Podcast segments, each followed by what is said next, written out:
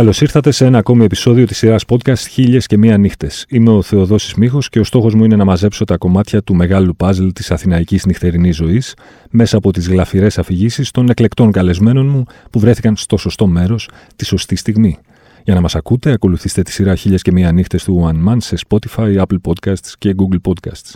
Μαζί μου σήμερα μία ταλαντούχα μουσικός και πολυπράγμων μουσικός που κάποτε θυμάμαι ότι μου είχε πει ότι δεν πίνει αλκοόλ ούτε στις δικές της συναυλίες. Πριν από πολλά χρόνια τουλάχιστον έτσι μου είχε πει. Κυρίες και κύριοι, Μελεντίνη. Καλώς ήρθες, Μελεντίνη μου. Ε, καλησπέρα.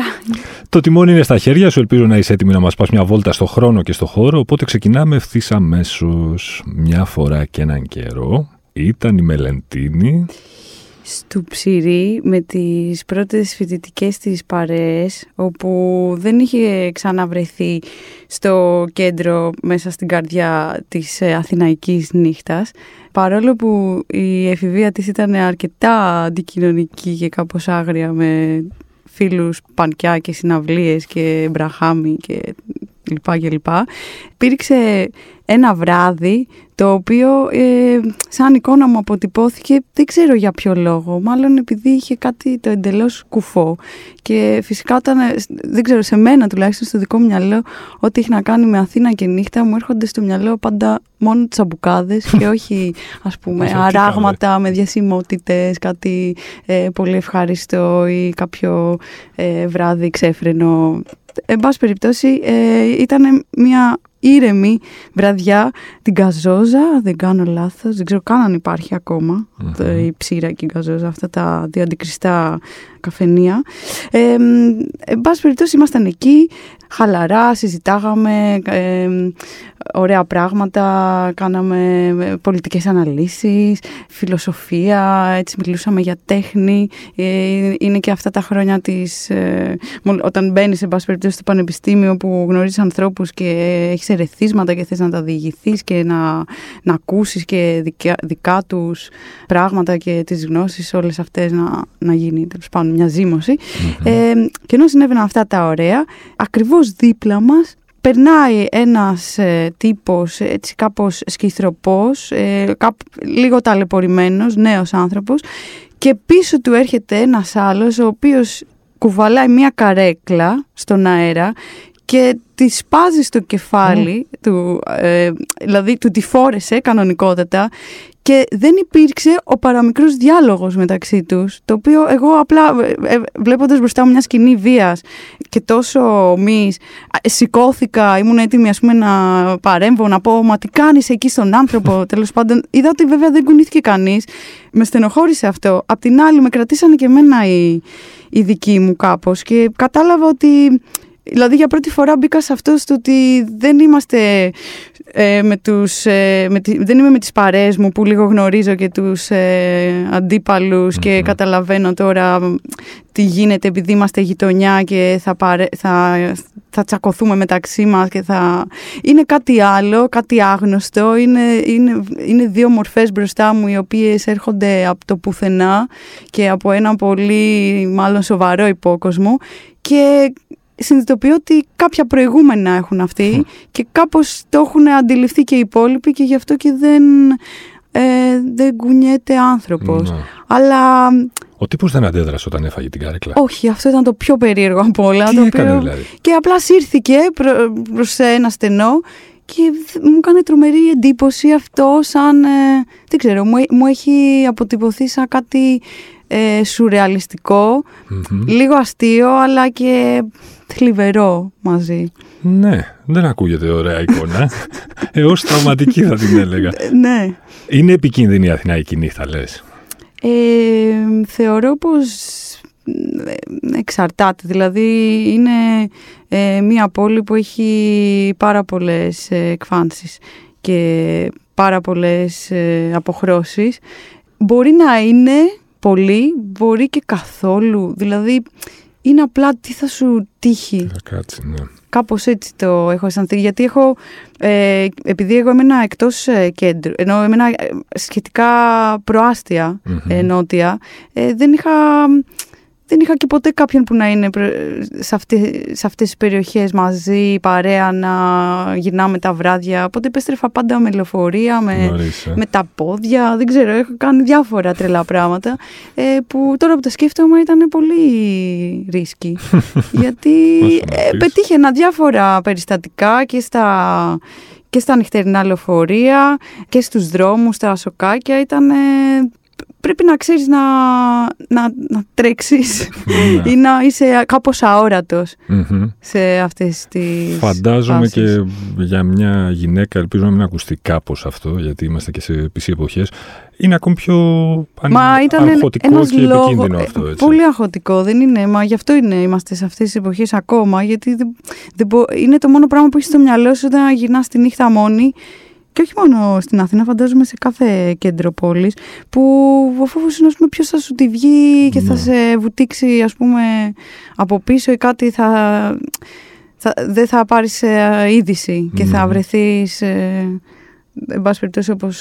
Προεκπλήξεων. Ναι, όπως μπορεί να φανταστεί ο καθένας. Αυτό επειδή... Ε, ναι, είναι, είναι πολύ ευάλωτη. Απλά είναι και η ελληνική κοινωνία τέτοια που είναι, είσαι πολύ πιο ευάλωτη σε μια, στην ελληνική πόλη και στην Αθήνα όσο μπροστά και να έχει κατακτήσει κάποια πράγματα ε, είναι πίσω. Δηλαδή υπάρχουν, υπάρχει ε, αρκετά η κοινωνία αυτή που είναι σε πλήρη ύψη και είναι μην πετύχεις, ας πούμε τώρα. Μη σου κάτσεις ναι. στραβή, ε. Πότε άρχισες να νύχτο-περπατά και συνέπεσε, αυτή, συνέπεσαν αυτές οι τσάρκες σου, ας πούμε, με το πότε άρχισες να ασχολείσαι με τη μουσική; Ναι, γιατί άρχισα να βγαίνω πολύ στα 14-15 ε, για να πηγαίνω σε συναυλίες. Οπότε αυτό ήταν το ραντεβού μου ε, σε αυτή την ηλικία. Δεν μπορώ να πω ότι ήμουνα... Ο, ε, δηλαδή ήμουνα, δεν, δεν ήμουνα και επιρρεπης Είχα ένα, μια περίεργη προσωπικότητα. Δηλαδή, από τη μία πήγαινα εκεί που υπήρχε ε, trouble. Πώς να, τώρα δεν ξέρω γιατί μου ήρθε στα αγγλικά. Μιλάμε πολύ αγγλικά στο Βερολίνο. Θα μας πεις και για το Βερολίνο μετά. ναι. Ε, παιδιά δεν ζω στην Αθήνα από πολλά χρόνια, οπότε αγκάζομαι να μιλάω αγγλικά συχνά. Και ναι, όπου υπάρχει φασαρία ήμουν εκεί, αλλά ήξερα και να προστατεύομαι. Ναι. Ε, δηλαδή ήμουν μακριά από ουσίες, αλλά έκανα παρέα με ανθρώπους που κάναν καταχρήσεις. Ε, ναι. είχα όλα. Δεν έπινα αλκοόλ, για να καταλαβει αλλά ήμουν αυτή που βρισκόταν σε μπελάδες εκεί που μεθυσμένοι γινόταν κάποιο ε, τζέρτζελο ή κάποιο. Κάποια σύραξη. Ναι, κάποιο επεισόδιο. Κάποιος χαμός. Οπότε άρχισα να βγαίνω νωρίς, πήγαινα στι συναυλίες, γύριζα νωρίς. Δεν δε, δε ζούσα δηλαδή τα εσχατα Ε, αλλά όπως είπα πριν, εκεί στη φοιτητική μου ζωή, δηλαδή με το που μπήκα στο πανεπιστήμιο, άρχισα να ζω πιο πολύ τη νύχτα. Mm-hmm. Πρώτη φορά πότε ανέβηκες στη σκηνή ως μουσικός; Ω μουσικός. Λοιπόν, η πρώτη συναυλία. σε τρελάω τώρα. η πρώτη μου συναυλία ήταν στο Περιστέρι. Ναι. Σε ένα ροκάδικο. Ήμουνα 13. Okay. Ήμουνα με, μια, με ένα σχήμα ε, παίζαμε ελληνικό ροκ. Ε, τα παιδιά τα είχα γνωρίσει στο σχολείο. Δεν ήταν φίλοι μου. Αυτό είναι το παράξενο. Δηλαδή είχαμε σχηματιστεί για να παίζουμε, να κάνουμε μπάντα. Καθαρά ε, για τα λεφτά λοιπόν το κάνατε, έτσι. Όχι, γιατί θα σου πω, πήγαμε εκεί. ο οποίος ήταν ένας ε, τύπος μαθηματικός, μας είπε ότι είναι, αλλά είχε το μαγαζί αυτό και μας είχε βάλει να πουλήσουμε εμείς εισιτήρια. Δεν ξέρω, αυτά πρέπει να γίνονταν τότε. Μας έδινε να πουλήσουμε εμείς τα εισιτήρια για να κάνουμε τη συναυλία. Αλλιώς ήταν πολύ παράξενο, μια πολύ παράξενη συμφωνία. Και ήταν η πρώτη φορά στα αλήθεια που βρέθηκα τόσο μακριά από το σπίτι μου και σε περιβάλλον έτσι τέτοιο. Ε, δηλαδή 13 χρόνια ήμουν σε, μια, ε, σε ένα ροκ στέκι. Ναι. Η πρώτη φορά που έπαιξες σοβαρά μουσική πάνω σε σκηνή, ως. Ε, Τι σκηνή, γιατί έχω περάσει διάφορες. Έχω περάσει και από ορχήστρες. Οπα, για πες. Ε, Γιατί είσαι και πολύ σχηδής ως μουσικός. Μου πεις και... Είμαι περίεργος πραγματικά, προσπαθούσα να τα μετρήσω, αλλά δεν μου βγαίναν σε πόσα σχήματα μπορεί να έχει συμμετάσχει με τον ένα με τον άλλο τρόπο. Ήμουνα στην ορχήστρα Νικόλαος Μάτζερος, εκεί ξεκίνησα, γιατί ήμουνα στις στη φιλαρμονική του Αλήμου, οπότε συμμετείχα στην ορχήστρα, αυτή είναι της Ηλιούπολης, παίζαμε με τον ε, Γιώργο Σιωρά, ε, το μαέστρο. Ήταν και διευθυντής στο 2 που εγώ σπούδασα, σπούδασα, σπούδασα μουσική, εκεί ε, πήρα τα πτυχία μου. Οπότε υπήρχε αυτή η ορχήστρα, υπάρχει ακόμα δηλαδή. Εκεί είναι ένα μίξ ε, δασκάλων και μαθητων Ε, και οι πρώτες μας συναυλίες, ας πούμε, ήταν με αυτούς. Νομίζω από εκεί πήρα. Το... Δεν ήταν ακρι... Δηλαδή ήταν αυτό κάπως που μου έμαθε να, είμαι, να συνυπάρχω ουσιαστικά ε, και να είμαι και πιο συνεπης ε, και στην ε, πρόβα και στην ε, μουσική γλώσσα γιατί εντάξει οι μπάντες που είχαμε πέρασα και αυτό πανκ σχήματα και συναυλίες στον Μπραχάμ και λοιπά αλλά νομίζω η ορχήστρα μου έδωσε το, την καλύτερη ποιότητα. Και πότε άρχισες να γράφεις μόνη σου μουσική; Άρχισα να γράφω ε, το, το 2008. Α, μπράβο. Λοιπόν, και τώρα ερχόμαστε ε, στο θέατρο. Στην πραγματικότητα ξεκίνησα από το θέατρο. Γιατί ε, δούλεψα με την Αθηνά την Παπά, που είχε έτσι αρκετά μια avant-garde ομάδα, έκανε ανεξάρτητες παραγωγές δικές της θεατρικές. Ε, τότε ήταν το Art House, ένας χώρος στο Γκάζι. Εκεί εγώ έγραψα τη μουσική, είχα κάνει δηλαδή κάποια μελοποίηση και είχα κάνει πρωτότυπα τη μουσική για την παράσταση, αλλά και διασκευές. Δηλαδή εκεί σχημάτισα το, μια μπάντα, ήμασταν ο Ιάκωβος ο Παυλόπουλος, το, ο Αντωνίου που είναι στην πάντα μου ακόμα μετά τόσα χρόνια, ε, ο μπασίστας και ήταν η αδερφή μου που είναι βιολονίστα μαζί. Είχα κάνει δηλαδή ένα σχήμα με φίλους και ανθρώπους από άλλα σχήματα που είχα και τους πήρα όμως για να κάνουμε κάτι πιο σοβαρό. Δηλαδή με όλους αυτούς παίζαμε λίγο punk, λίγο ε, σκάλ, τέτοια πράγματα και έφτιαξα το σχήμα για, το, για τη θεατρική παράσταση. Ωραία, συμπεριλαμβανομένων των δικών σου σχημάτων, σε πόσα έχεις συμμετάσχει γενικά; Γιατί έχεις Είναι παίξει σε, σε, πολλά από τα σχήματα ας πούμε, της λεγόμενης σκηνής της Αθηναϊκής ε, τα τελευταία χρόνια. Θα σου πω, όχι, όχι πολλά. Απλά έχω συμμετάσχει, σε, έχω κάνει κάποιες συμμετοχές ας πούμε, σε σε δισκογραφία άλλων καλλιτεχνών. Όπως; Δηλαδή, έπαιζα, έπαιζα εντάξει, με, τους, με τους Universe 217 που είναι ένα σχήμα έτσι dark drone και μέχρι, έως black metal ας πούμε είναι η αισθητική τους.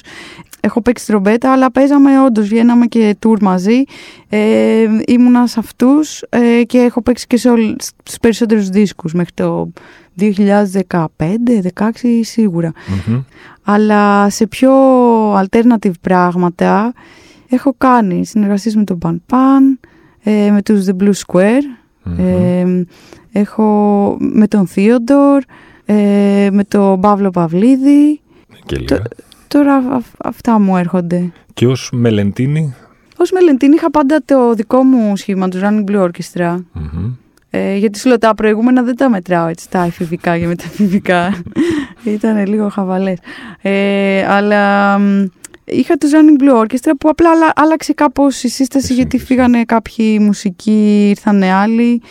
Όλα αυτά βέβαια είμαι τυχερή γιατί γίνανε πάρα πολύ αγάπη. Δηλαδή δεν είχα ποτέ κάποια, κάποιο τσακωμό στην μπάντα ή πράγματα που άκουγα από άλλα σχήματα που λέγαμε κρίμα γιατί διαλύθηκαν οι τάδε ή τάδε και ε, ήταν όλα θέμα και γι' αυτό συνεχίζουμε και ακόμα. Δηλαδή, ας πούμε με τον Κώστα, τον μπασίστα, είμαστε σταθερά πολλά χρόνια. Και αφού ήταν όλα τόσο ωραία, γιατί αποφάσισες να αφήσεις την Αθήνα και να, να πας στο Βερολίνο; Ε, ναι, κοίταξε, αυτό με έχει στεναχωρήσει πάρα πολύ, γιατί εκτός ότι είναι και η οικογένειά μου αυτοί οι άνθρωποι και πολύ ωραία δουλειά κάνουμε και έχουμε χτίσει έναν ήχο και γενικότερα μια σχέση και τα πάντα. Ε, δεν ήταν... Ε, ε, εγώ έγραφα κατά βάση αγγλόφωνο στίχο ε, και γενικά οι, οι μουσικές μου επιρροές είναι πολύ προς την new jazz, έχω κάποια van pop έτσι, ακούσματα. Είναι λίγο πιο εξαβαγκάντζα τέλος πάντων η, ο ήχος μας. Αυτό δεν, δεν έχει... δεν είναι δημοφιλές στην, Ελλάδα. Ναι. Και με δυσκόλεψε πάρα πολύ γιατί δεν ήθελα να, να, να κάνω στροφή σε κάτι άλλο το οποίο δεν θα το ένιωθα. Ε, με ενδιαφέρει και πολύ ο πειραματισμός σε εκείνη τη φάση. Δηλαδή ήμουν πολύ ε, πιστή στον εαυτό μου και στην, στις μουσικές μου βλέψεις. Τώρα που έχω αλλάξει και έχω κάνει και πολλά πράγματα, ε, κάποια μου βγαίνουν αβίαστα και όντως είναι διαφορετικά και ίσως είναι πιο κοντα σε αυτό που συμβαίνει τώρα. ε, στην Αθήνα. Αλλά είναι τυχαίο δηλαδή. Το Βερολίνο γιατί το διάλεξες; Το Βερολίνο όμως το διάλεξα καθαρά ε, για την, ε, πώς να το πω αυτό, τη φιλοσοφία, Φιλοσοφία. της πόλης. Έφυγες- Έτσι όπως τη θυμόμουν έτσι, γιατί το είχα επισκεφτεί το, το 2004 Μμμ. ε, δύο-τρεις φορές και είχα πει τελείως αυτή είναι η πόλη που Εδώ μου ταιριάζει. είμαστε. Ναι. Δηλαδή, και μετακόμισες μόνιμα. Υπάρχει οικολογική συνείδηση, υπάρχει φτηνή κατοικία, ε, εναλλακτικός τρόπος ζωής. Με, με ενδιαφέρει. Υπάρχει Μμμ. συλλογικότητα, συλλογική συνείδηση, κατάλαβες Ναι, όλα ναι, αυτά.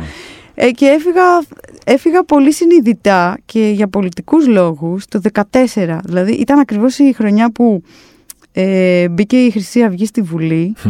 Ε, εγώ νομίζω ήμουνα, δηλαδή μέχρι εκεί έφτανα. Ε, δεν, μπο- δεν, δεν άντεχα όταν από τη στιγμή που είχα ζήσει σε αυτή την πόλη ε, παλεύοντας για κάποια ιδανικά πολλά χρόνια, δηλαδή από το σχολείο που κατεβαίναμε σε πορείες και που εμείς είχαμε ζήσει τους χρυσαυγίτες ε, στα στενά, σε πολύ υπόκοσμο φάση, που, Ναι. και σε ιστορίες λούμπεν τώρα που στοιχεία. δεν ακούστηκαν ποτέ, ε, που είχαμε φίλους που ε, βρίσκονταν στο νοσοκομείο γιατί υπήρχαν μαχαιρώματα και τέτοιες επιθέσεις, Μμμ. τελείως ε, ε, άνανδρες. Ε, όλα αυτά ε, μ, εγώ δεν, μπορ, δεν μπόρεσα να το αντέξω Ναι, ψυχολογικά. φρίκαρες. Δηλαδή ήταν, ναι, ήταν για μένα το ταβάνι.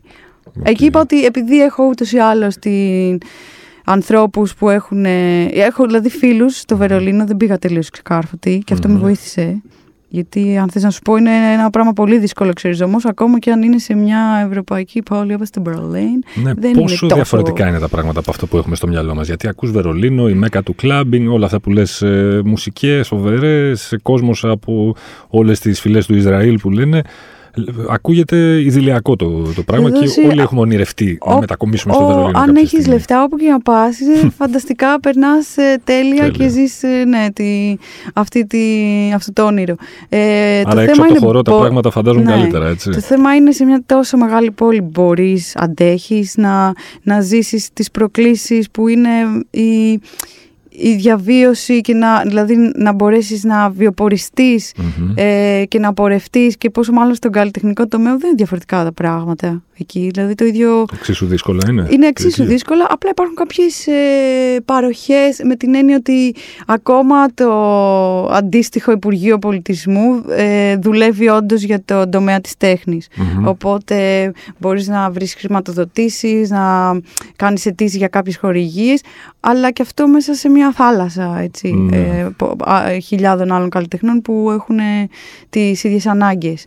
Άρα η πραγματικότητα δεν είναι αυτό που μπορεί να έχουμε στο μυαλό μας, ξέρεις, ένα ανελαίτο 24-7 clubbing, bars, συναυλίες, ε, ξέρω εγώ, συλλογικότητες, ε, ασταμάτητα και μια dolce vita σε ένα έτσι εμβληματικό αστικό τοπίο. Κοίτα, σίγουρα Έχει τα υπάρχουν και ζόρια του αυτά, το- το απλά πράγμα. τώρα με την πιο εμπορευματική τους μορφή. Δηλαδή, αν έχεις ακούσει το γνωστό Club Kit Kat για τις Ναι. ε, γκίνκι βραδιές του και όλα αυτά, τώρα πώς είναι, είναι λίγο trend αυτό. Δεν είναι... Ναι. Ε, Έχουν χάσει κάπως την αλήθεια τους κάποια πράγματα. Εγώ έτσι αισθάνομαι. Απ' την άλλη, δεν είμαι η κατάλληλη να μιλήσω γιατί δεν, ε, δεν, δεν ζω το clubbing. OK. Ε, μ, άρα το έχει χτυπήσει το Βερολίνο αυτή η μάστιγα η περιβόητη του gentrification. Αυτό που Ναι, λες. και εντάξει, τουριστική πόλη ήταν πάντα, δεν μπορώ να πω κάτι γι' αυτό. Μμμ. Ε, αλλά ξέρεις τι, τι μου αρέσει και είναι ένας λόγος που ακόμα με κρατάει αυτή η πόλη εκεί. Ε, θα σου το πω με ένα παράδειγμα, ε, έτσι καθημερινό, Μμμ. ε, όχι ρομαντικό. Όταν ε, έγιναν ε, κάποιες κρούσεις στη στην πολυκατοικία, να το πω, τέλος πάντων ένα συγκρότημα ε, κτηρίων εκεί που κατοικούμε, για να ε, κάνουν ανακαινήσεις, αλλά αυτό γίνεται πάντα τα τελευταία χρόνια. Ε, δηλαδή με πρόσχημα τις ανακαινήσεις ανε, ανεβάζουν Πάρα και πολύ. αλλάζουν τα συμβόλαια και τα ενίκια ακριβένουν πάρα πολύ. Αντιστάθηκαν όλοι οι ένοικοι με συνέλευση Μμμ. ε, και α- έβλεπα και κάτι γεροντάκια που ερχόντουσαν στη συνέλευση που μαζευόμασταν στο, στον κήπο αυτόν τέλος πάντων που έχουν όλα τα σπίτια ένα χόφ, έτσι λέγεται η αυλή που, έχει, που είναι εσωτερικά και μαζευόμασταν εκεί Ε, είχαμε τακτικές συνελεύσεις γιατί ε, μας καθοδηγούσε βέβαια και μια ένικος η οποία ήταν λίγο πιο μάχημη ε, στο πώς το, στη, ότι τέλος πάντων είχε ενημέρωση από για το πώς μπορούμε να κινηθούμε και όντως κερδίσαμε τη μάχη στο να μην αυξηθεί το ενίκιο. Ενώ είναι μια περιοχή πολύ ακριβή πλέον, γιατί είναι πολύ hip. Και αυτό συνέβη από μια ομαδική και συλλογική προσπάθεια. Okay. Ε, είναι κάτι που δεν το βλέπεις. Πες μου για τους διαχειριστές της πολυκατοικίας, πόσες ιστορίες έχεις ακούσει; Τελείωσαν αυτές οι συνελεύσεις του διαχειριστέ. Κατάλαβες. Ή, τι, ας πούμε, ο κλέψας του κλέψαντος έχει ναι, ναι. συμβεί. Όταν πρώτο άκουσες να λέγεται ότι η Αθήνα είναι το νέο Βερολίνο προ πέντε ετών, πότε έπαιζε αυτή η καραμέλα; Τι σκέφτηκες; Ε, αυτό που λέγαμε εκτός αέρας, στη, τη βιομηχανία κινήτων σκέφτηκα. Ναι, σε ναι. αυτό το κομμάτι βεβαίως. Το βλέπω να συμβαίνει. Ότι θα συμβεί και στην Αθήνα. Θα χτυπήσει τη στέγαση. Ναι. Εκεί θα είναι το πρόβλημα. Τώρα οτιδήποτε άλλο, τι; Τι είναι το Νεοβέρολινο, δηλαδή εδώ πέρα ας πούμε είναι ανοιχτή η, η, ελληνική κοινότητα σε θέματα διεμφυλικά, ας πούμε, σε ναι. θέματα ε, queer ε, προσώπων, σε ανθρώπων που, έχουν, που θεωρούνται μειονότητες. Πού είναι όλα αυτά; Το Βερολίνο λοιπόν παραμένει ανοιχτό σε Αυτό, τέτοια ναι. κομμάτια. Στο Βερολίνο μπορείς να ντυθείς, να κυκλοφορήσει όπως θες, δεν ασχολείται κανείς, δεν, δεν υπάρχει ταμπού, δεν είναι αυτό το Ρατσισμός υπάρχει καθόλου προς τους expats που είναι εκεί πια. Δηλαδή, σε κοιτάνε καθόλου περίεργα Μπορεί να τύχει να σε κοιτάξουν, να σε κοιτάξουν συγγνώμη, περίεργα. Όχι, Γερμανοί, Βέροι, Γκαγκαρέοι, Βερολινέζοι, ας πούμε. Όχι, γιατί, γιατί οι Βερολινέζοι έχουν άλλο. Ε, ε, οι Βερολινέζοι που έχουν δηλαδή. Και δεν είναι. Αυτό δεν είναι οι Βερολινέζοι, όπως λέμε οι Αθηναίοι που έχουν μεγαλώσει στην Αθήνα. Είναι όσοι έχουν έρθει συνειδητά στο Βερολίνο να. τα προηγούμενα χρόνια. Όχι, δεν σε κοιτάνε. Καταρχάς είναι και αυτοί σίγουρα έχουν μια προέλευση ίσως από αλλού. Mm-hmm. Ε, είναι όντως μια πολύ φιλετική κοιτίδα. Ε, αλλά ε, ενώ κοιτίδα ανθρώπων που έχουν πάρα πολλά ε, πάρα πολλές δραστηριότητες στο κομμάτι αυτό της έκφρασης. Ε, Σου λείπει όμως η Αθήνα όταν είσαι εκεί; Σου λείπουν κάποια κομμάτια της Αθήνας όταν είσαι στο, στο Βερολίνο; Ε, μόνο οι, οι άνθρωποι και η οικειότητα. Αυτό μου λείπει. Δηλαδή αυτό που λέμε ότι ναι, δεν σε κοιτάνε παράξενα, δεν, δεν... Εντάξει υπάρχει βέβαια και η ακροδεξιά σίγουρα. αυτό, είναι, ναι, παντού. Ε, ε, έχεις μια τέτοια δυσκολία. Αλλά ε, δεν έχεις την οικειότητα. Είναι ναι. κάπως τα πράγματα... Είναι και μια δύσκολη γλώσσα. Δηλαδή είναι, πρέπει να έχεις εντρυφήσει πάρα πολύ, να μιλάς πάρα πολύ καλά για να αισθάνεσαι κι εσύ ότι ε, δεν είσαι εξωγήινος. Ναι, Ενώ ας πούμε όλοι οι άνθρωποι μιλάνε αγγλικά, υπάρχει πολύ. Να, αυτό είναι κάτι ας πούμε, πολύ Ε, το ότι είναι πολύ εύκολο να συνεννοηθείς και να κάνεις και παρέ και να δουλέψεις και να μιλάς αγγλικά, που είναι κάτι που κατέχουν οι περισσότεροι.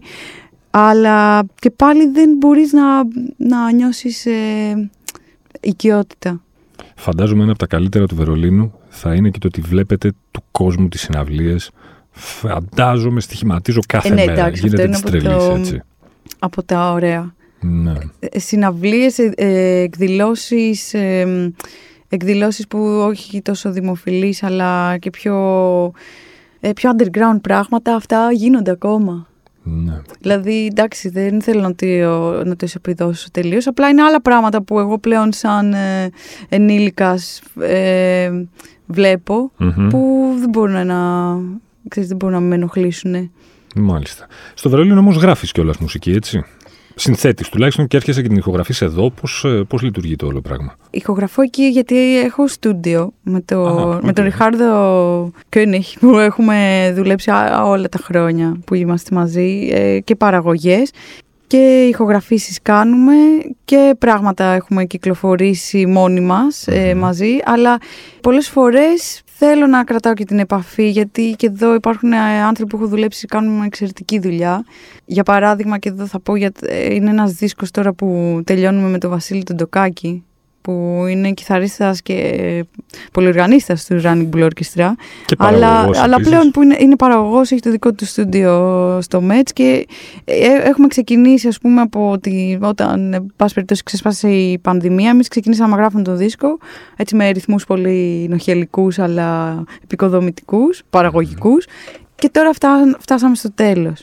Αυτός ας πούμε είναι ένας δίσκος που γράφτηκε με τη συμμετοχή της μπαντας Μμμ. γιατί συνήθως έχω τους φ- μουσικούς φίλους που ε, α- απλά κάνουν μια, ένα πέρασμα από τους δίσκους μου. Τώρα κάτσαμε και γράψαμε παρέα. Μάλιστα. Και ο δίσκος θα κυκλοφορήσει πότε και από πού; Λοιπόν, δεν ξέρω πότε θα κυκλοφορήσει ο δίσκος που ετοιμάζουμε τώρα αγγλόφωνος, αλλά ε, έχουμε μια κυκλοφορία έτοιμη με τη Vigo Records που δεν έχει ξαναγίνει κάτι τέτοιο σε αυτή τη σκηνή επειδή είναι live εκτελέσεις από συναυλίες μας με Running Blue Orchestra Μμ. ε, Μιλάνο, Βερολίνο και Αθήνα. Έρχεται σύντομα και με εξώφυλλο ας πούμε έκπληξη. Και θα έρθει σε βινίλιο, φαντάζομαι. Και σε Έρχεται βινίλιο. Σε βινίλιο, ε, βεβαίως, ε, Vigo Records. Το αγαπημένο Ανδρέα Μητρέλη. Αυτό θα είναι έκπληξη. Μια έτσι, έναν ορίζοντα θες. Δεν χρειάζεται ακριβή ημερομηνία. Λοιπόν, ε, θα, θα είμαι πολύ ειλικρινής, δεν το έχω σκεφτεί. Γιατί έδωσα πάρα πολύ βάση στο δημιουργικό κομμάτι και στο Μμμ. ότι ε, και δουλέψαμε σαν ομάδα. Ε, εγώ δηλαδή έφτιαξα τα τραγούδια αλλά τα έφερα στην μπάντα για να τα ντύσουμε παρέα και ε, υπάρχει ακόμα ενθουσιασμός αυτός ότι έχουμε ένα υλικό που είμαστε όλοι πολύ χαρούμενοι Οκ. αλλά δεν έχουμε μπει λίγο στο, στο γραφειοκρατικό κομμάτι. Στο γραφειοκρατικό, στο trip της θα έρθει κυκλοφορίας. πιστεύω. Αυτό είναι το μόνο Θα το σίγουρο. φέρει η ανάγκη. Ωραία, την πες αυγή. λοιπόν τώρα ότι είσαι στην Αθήνα ή στο Βερολίνο. Ή, ή και στην Αθήνα και στο Βερολίνο βασικά, στο πάρουμε έτσι. Σκέψου μια έξαλλη νύχτα στην Αθήνα. Έχεις βγει, έχεις περάσει καταπληκτικά. Ναι. Έχεις. Ε, Πίνεις τώρα καθόλου αλκοόλ. Ή ακόμη όχι; Ε, τώρα ειδικά. Άσε να μην ξέρεις, το, δεν να μην πίνω στο φέρνω, καθόλου. να μην στο φέρνω με σάλτες από εδώ και από εκεί. Πες ότι έχεις βγει, έχεις περάσει καταπληκτικά, έχεις ξενυχτήσει, παιδί μου, είναι Ναι. όλα, έχουν πάει όλα, έχεις φτάσει στο σπίτι σου ξημερώματα, ξυπνάς το άλλο, Ναι. ας το πούμε, νωρίς μεσημέρι και κάπως δεν νιώθεις πολύ καλά. Οκ. Δηλαδή έχεις hangover. Ναι. μην Εντάξει, το- έχει συμβεί. Ωραία, τι κάνει, ποια είναι η γιατρειά της Μελεντίνης για το hangover, τι κάνεις για να το ξεπεράσεις; Και πόσο διαφορετική είναι η γιατρειά στην Αθήνα σε σχέση με το Βερολίνο; Ε, Έχετε κανένα φάρμακο εκεί πέρα καλό να μας δώσετε; Hangover στην Αθήνα. Πω, πω, πολύ δύσκολο hangover στην Αθήνα νομίζω. Γιατί μ, hangover στην Αθήνα βγάζει... Ε, πρέπει να ε, κάπως θα, ε, να είσαι κιόλας σε εγρήγορση γιατί κάποιον θα συναντήσεις, κάπου θα πρέπει να, να φαίνεσαι ε, κανονικός άνθρωπος και είναι πολύ αγχωτικό. Ε, οπότε δεν Ισχύει. ξέρω, ή την βγάζεις στο κρεβάτι νομίζω. Οκ. Το, νομίζω ότι βγάζεις έτσι τη μέρα, πολύ δύσκολα, στην Αθήνα. Στο Βερολίνο, αν συνέβαινε αυτό, ε, σίγουρα μια βόλτα στην πόλη για οξυγόνο και... ε, Και λίγο το κρύο να ναι, τσιτώσει ναι, το ναι. δέρμα, ε. Και χωρίς ντροπές, ξέρεις. Κανείς δεν σε ξέρει. Μάλιστα. Τέλεια, Μελεντίνη μου, σε ευχαριστώ πάρα πολύ για την παρέα. Εγώ ευχαριστώ. Σε ευχαριστώ πολύ. Μην ξεχνάτε ότι για να μην χάνετε επεισόδιο αρκεί να βρείτε και να κάνετε subscribe τη σειρά podcast χίλιας και μία νύχτες σε Spotify, Apple Podcast και Google Podcast. Ραντεβού την ίδια ώρα, στο ίδιο μέρος, την άλλη Πέμπτη.